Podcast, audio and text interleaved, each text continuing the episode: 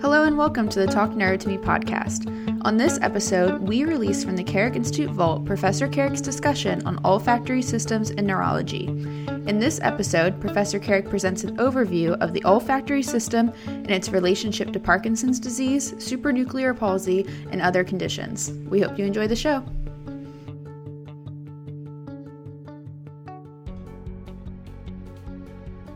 Good day, people. I've been asked to speak about the clinical aspects of testing smell in neurological uh, disorders. We know that the loss of olfaction is one of the primary problems that we see in Parkinsonism. As a matter of fact, we see it 10 to 15 years before the onset of any tremors. So, we want to talk about the olfactory system and the things that you want to look at from a clinical perspective in your in your patient care. We know that the sense of smell is pretty well taken for granted. A lot of people just underappreciate it, but the sense of smell is so important for us clinically. It's going to allow us to monitor the intake of different agents that are airborne, and it's going to allow us to be able to determine the uh, what things taste like, what things um, uh, are, are, like in regards to things that are pleasurable, but we also have to monitor uh, other things in the environment that we're going to take into our lungs so that we really have an ability to enhance our quality of life, to look at things that are pleasurable, and of course to stay away from things that are not uh, pleasurable, such as spoiled food or uh, polluted air, and you know garbage, all of these other uh, types of aspects. And uh, we take it for granted until things actually go wrong. We know that there's elements of communication, for instance, between uh, little babies and their mums at the early aspect that are really reflected in the olfactory uh, system.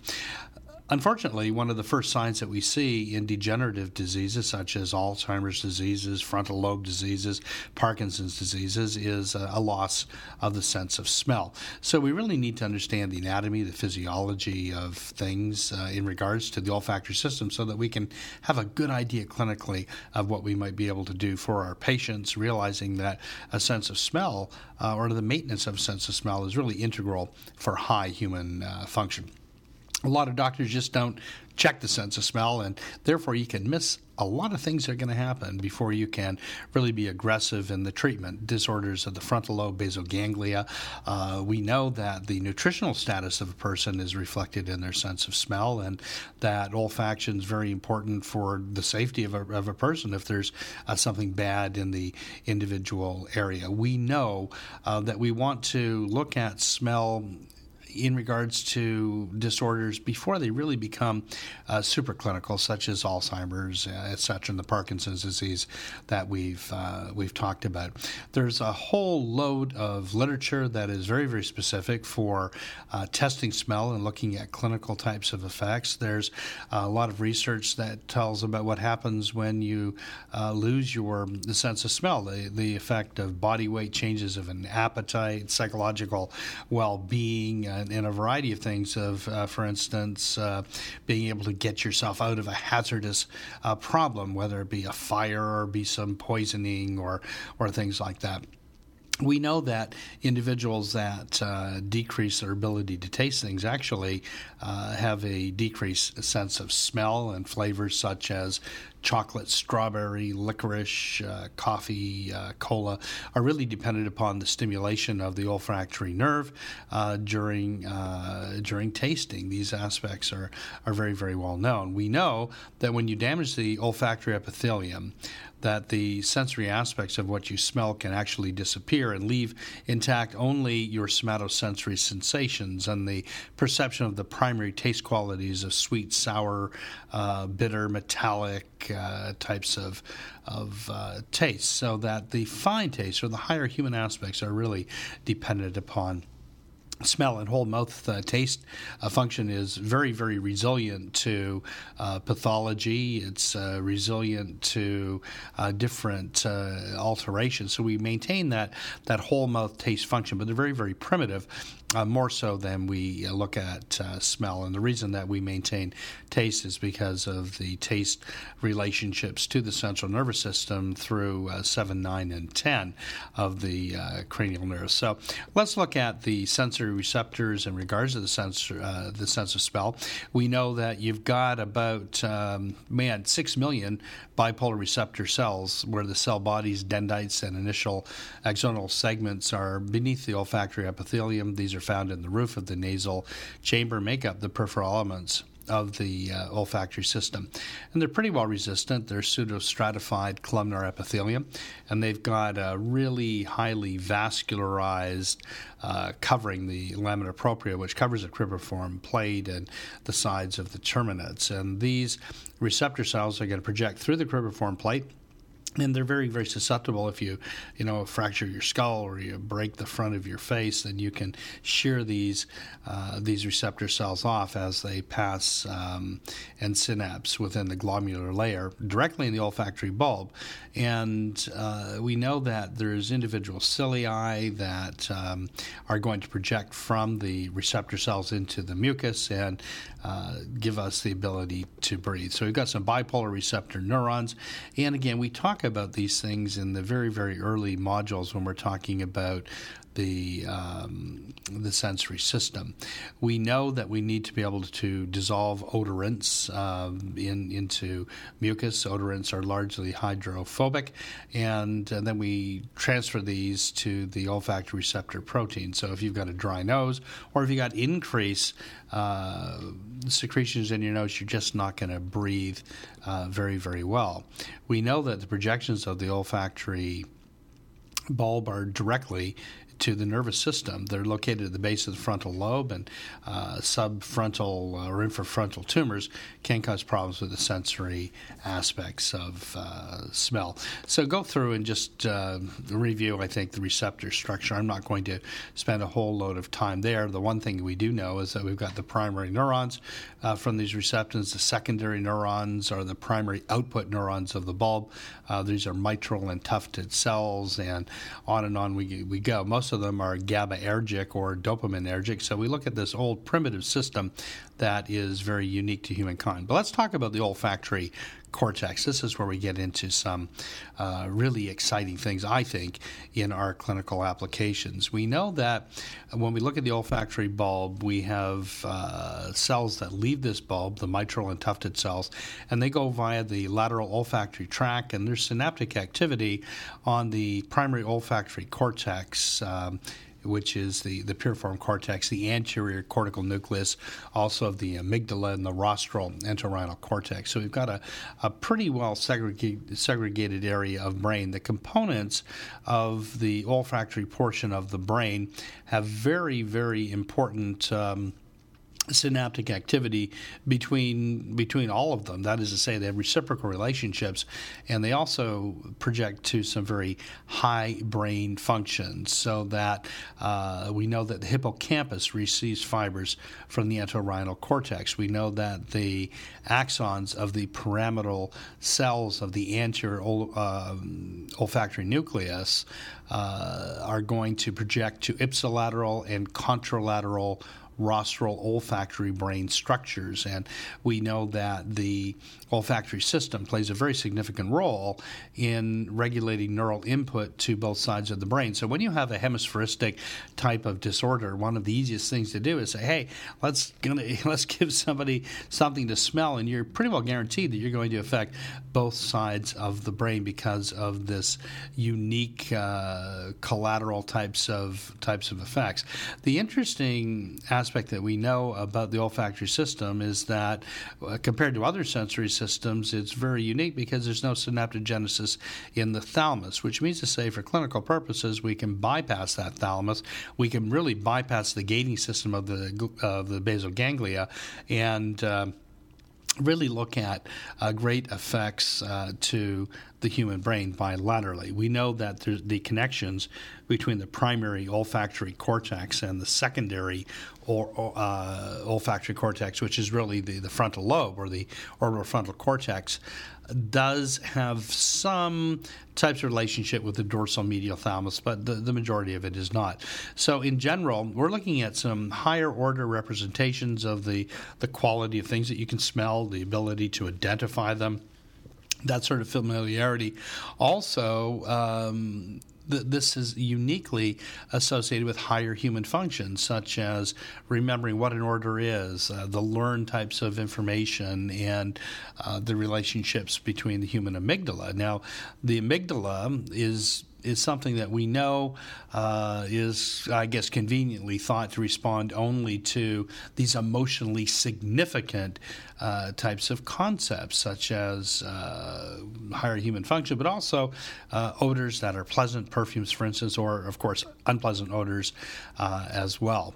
We know that the uh, information from the entorhinal cortex is going to enter the hippocampus. It's going to help us in learning and memory, so we like to use these with ADHD kids, but we also like to use this in, in early dementias, Alzheimer's, basal ganglionic problems uh, as well. Uh, when we look at the testing of olfactory function, we know that we've got to do a few things with our patients. One, we've got to establish the the validity of a patient's complaint. You know, if they can't smell or not, can we quantify it? Can we look at the specific nature of the individual person suffering, and then can we monitor any changes over a period of time? Because it are these changes that are uniquely involved with the human experience. We can look at individuals that have problems in a variety of conditions by looking at their individual uh, sense of smell and comparing this to other types of functions, and of course, look at the individual uh, disability. We know, uh, for instance, um, uh, boy, when you look at a lot of patients, they don't even know that they've lost a sense of smell until you uh, you check it. Um, over 90% of patients with Parkinson's disease have a demonstrable loss in their ability to smell, but only 15% of them are aware of the problem until you actually test them. And this has different consequences uh, of pleasure and avoidance in humankind. But the greatest consequence is that you're going to have patients that lose this sense of smell far before any aspect of tremor or any other types of conditions come on. So it's very, very important for us to get a handle on things uniquely and, and quickly so that we might be able to uh, look at other aspects and preserve the maximum amount of function in our patients for the maximum amount of time and, and really make a whole load of individual uh, changes. Well, there's a whole lot of tests that you can do for small function, but realistically, uh, these are for labs and for researchers. What we want to do is look at a simple odor identification tests, and the classic ones you use are just putting test tubes that are full of coffee or mint or things. But to quantify things, which is a very good idea to do when you look at individuals that may suffer from a variety of conditions and see if they have a progressive disorder, is to use the classic uh, smell identification uh, tests, uh, and, and, the best one is probably the University of Pennsylvania uh, smell identification test. And um, this can be purchased uh, by uh, Sensonics Incorporated out of New Jersey, and it's something you can administer in 10 to 15 patients. You can even have you know your assistant or nurse do it, and it's scored in less uh, than a minute. You don't need any training to score it. It's a 40 item test, and there's also some subtests on it, but it's pretty darn cheap, and uh, everyone uses it when you look at individual uh, studies. And also, it's nice to know that if you change brain function, you might be able to change smell. But more importantly, a loss of sense of smell is going to alert you that something probably is happening with that frontal lobe or some neurodegenerative type of uh, type of effect. So when we look at this. Um, simplified uh, uh, smell identification test. It's um, it's a test that the patient is presented with um, these different uh, odorant pads or really uh, scratch and sniff sort of things, and they're required to choose from different response alternatives. There's four responses, and there's an answer for each stimulus, even if none of them seems appropriate to what the person is smelling, or even if they don't smell anything. So, what this does is it encourages the individual patient to really sample the individual stimuli. It also provides a means for detecting if people are trying to, to fake the chance performance is 10 out of 40. So very low scores reflect uh, avoidance, and um, it gives you a probability the person do recognize what's happening. They're trying to fake it out. So when you look at the normative data in the literature that looks at the responses, uh, you're really looking at something that's pretty darn accurate. And you can classify an individual sense of smell absolutely into one of six main uh, categories a uh, normal osmia, a mild microsmia, a moderate microsmia, a severe microsmia, anosmia, and then, of course, the malingering. And this has some uh, very, very profound uh, consequences. The thresholds for olfaction is something that you keep on diluting stimulus into uh, something that doesn't have an odor, such as mineral oil, and then keep on getting them to sniff till they can't uh, sniff sniff at all. We know that um, bilateral testing is going to check most of the clinical meanings of olfactory dis- dysfunction. Uh, so bilateral tests are going to be really measuring the function of the, the better side of the nose. So if you can't smell on one side, you're really checking them checking them both. So when we want to look at unilateral uh, smelling, then we want to look at the nostril that's contralateral to the tested side, make sure that it's blocked so that we're not going to cross, uh, you know, cross over. And people can put foam in it, or you just, you know, pinch the the nostril and then uh, breathe in normally, exhale uh, through the mouth. So when we look at uh, when we look at the loss of being able to smell something, which is a progressive disorder in most of our movement disorders and frontal lobe disorders, we want to be able to look and give some classification. Is the person able to smell at all, or can they not smell? Do they have anosmia, or is it incomplete? And if it's incomplete, you know, how much can they smell? Are they hyposmia? Are they microsmia? Uh, is there any distortions, for instance, um, with temporal lobe problems, such as you smell something that's very nice and it smells bad uh, to you? Also, uh, do people have different sensations uh, that may be associated with that smell? Does it bring them back to a memory or something, uh, you know, something something else? When we look at um, the uh, individual complaints of uh, changes in smell.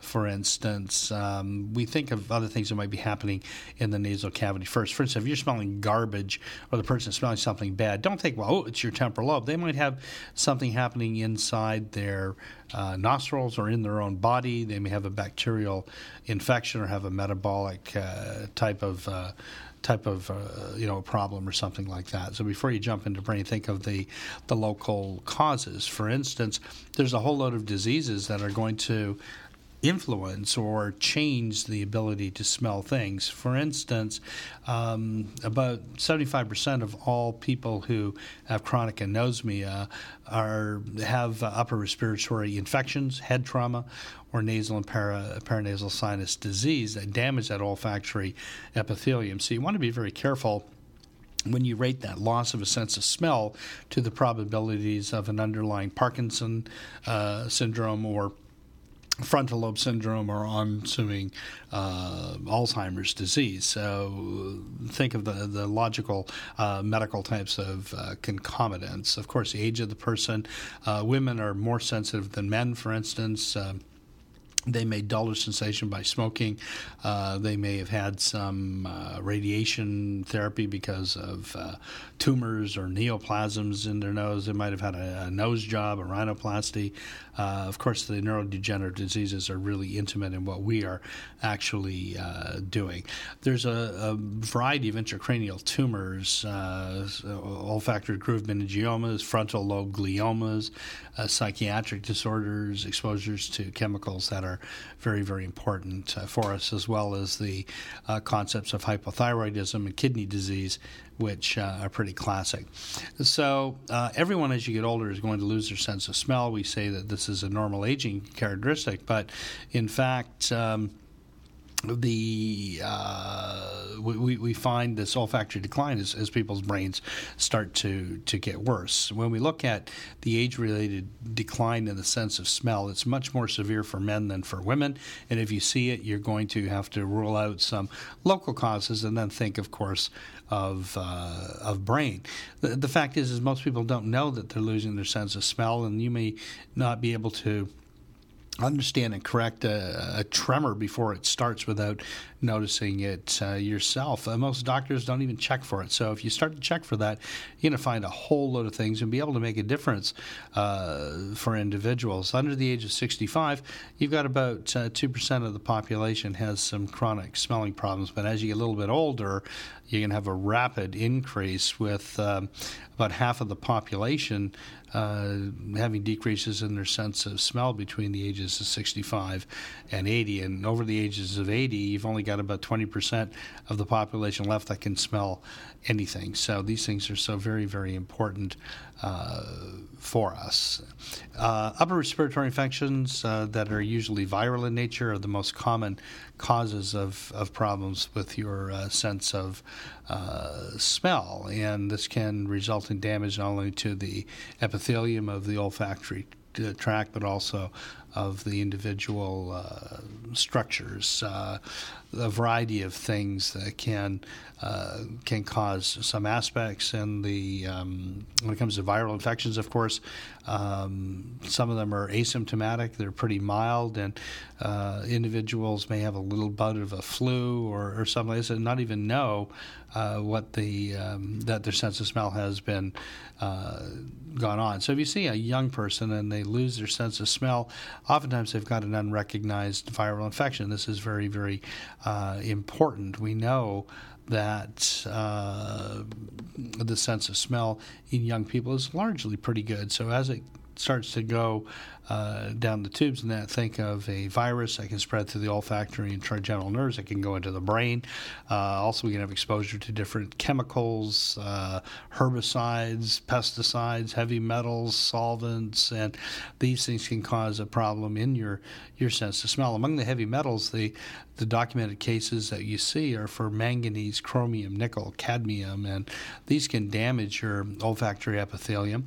Uh, and like uh, viruses, uh, can enter the brain through the olfactory mucosa. It's it's not so tight in those individual areas, and your olfactory receptor neurons can take up and they can transport things. Again, the viruses, of course, but also these heavy uh, heavy metals, and they can pop them back to the brain at around three millimeters per hour. So uh, these individual airborne effects are thought now to perhaps be the etiology of neurodegenerative disease. So you've got to be very careful if you're in an area where you can be exposed to a variety of, um, of airborne airborne contaminants, which can can hurt your brain or not be so brain uh, friendly.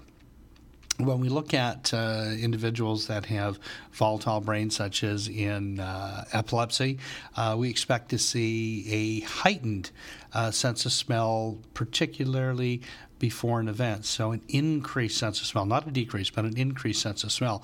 So individuals say, boy, you know, from time to time you start getting a smell sensitivity.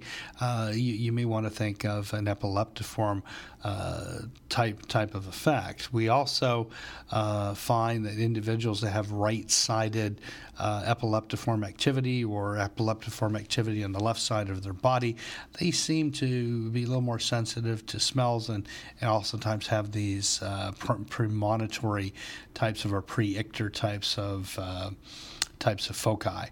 Uh, epileptic patients that have right sided lesions of their epilepsy uh, have been found to have decreased performance on odor matching tests when compared with epileptics that have left sided types of a thing. So that's pretty interesting. Let's get into the neurodegenerative diseases where most of us are going to spend uh, the greatest aspect of, of our um, attention.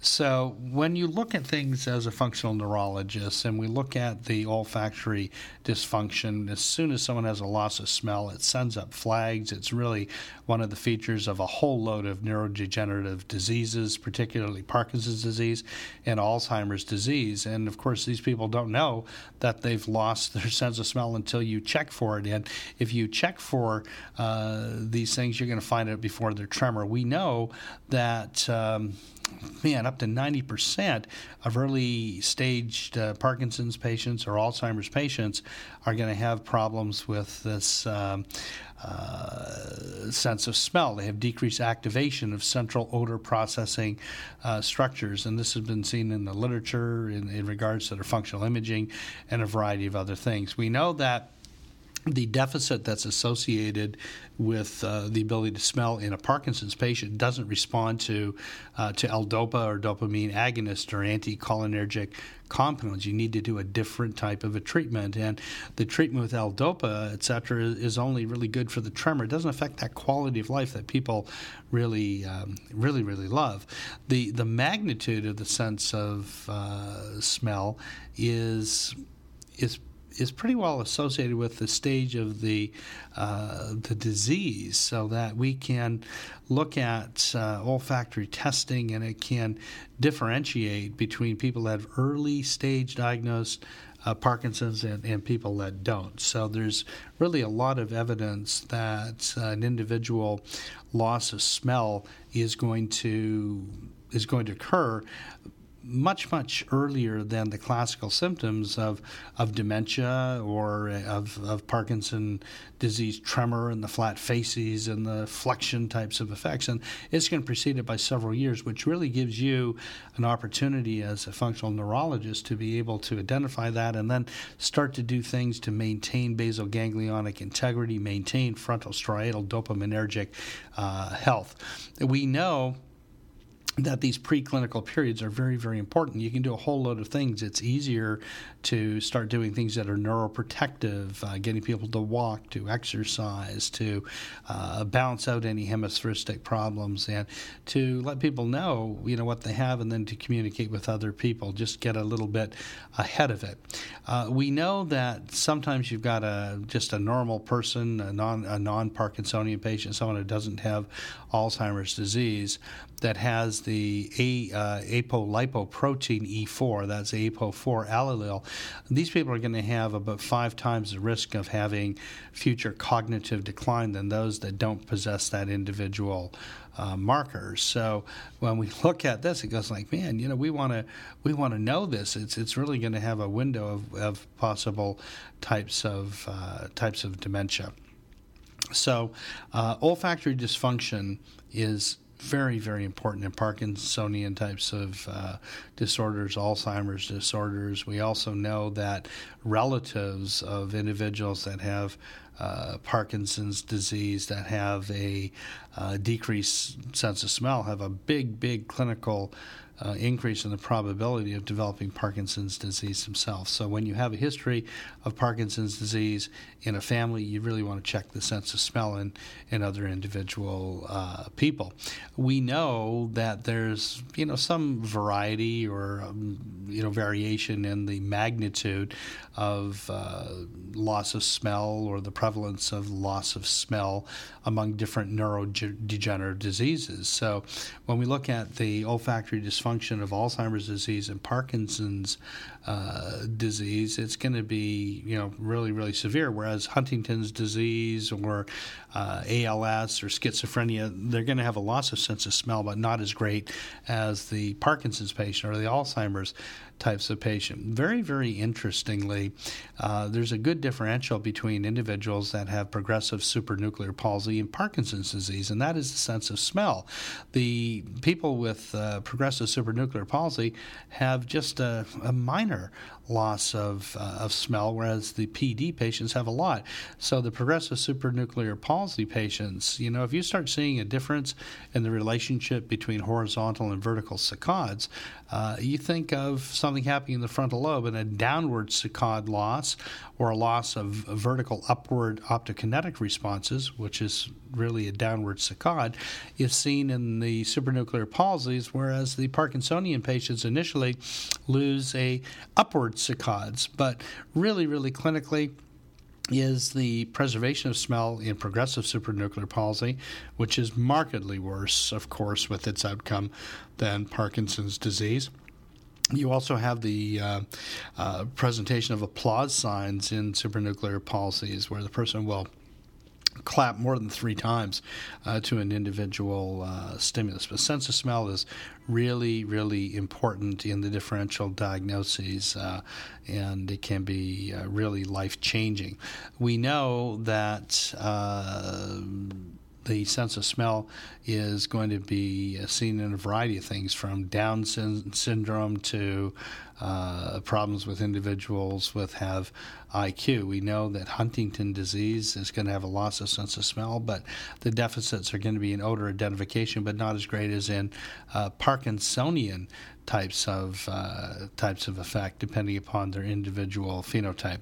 Now, when you look at individuals that have multiple sclerosis, the MS patients are going to exhibit dysfunction in smell that is really proportional to the the quantitative excuse me the quantitative relationship of the uh, plaques in the subfrontal and subtemporal lobes. This is very, very happy for us to know as neurologists because individuals that do have MS that preserve their sense of smell have a probability that they, they're not going to have plaques in the subfrontal and subtemporal lobes. And this, of course, gives us a variety of things that we can we can really, really uh, do.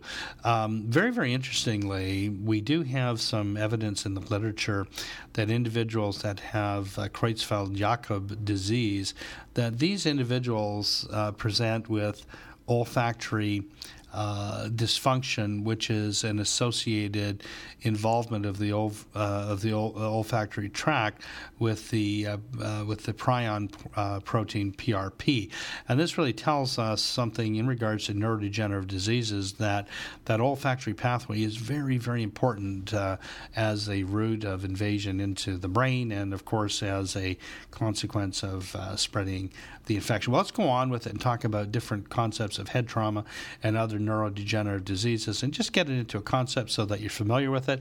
It's real simple to test. Most people don't do it. Uh, start getting the idea, and uh, onwards we go. Okay.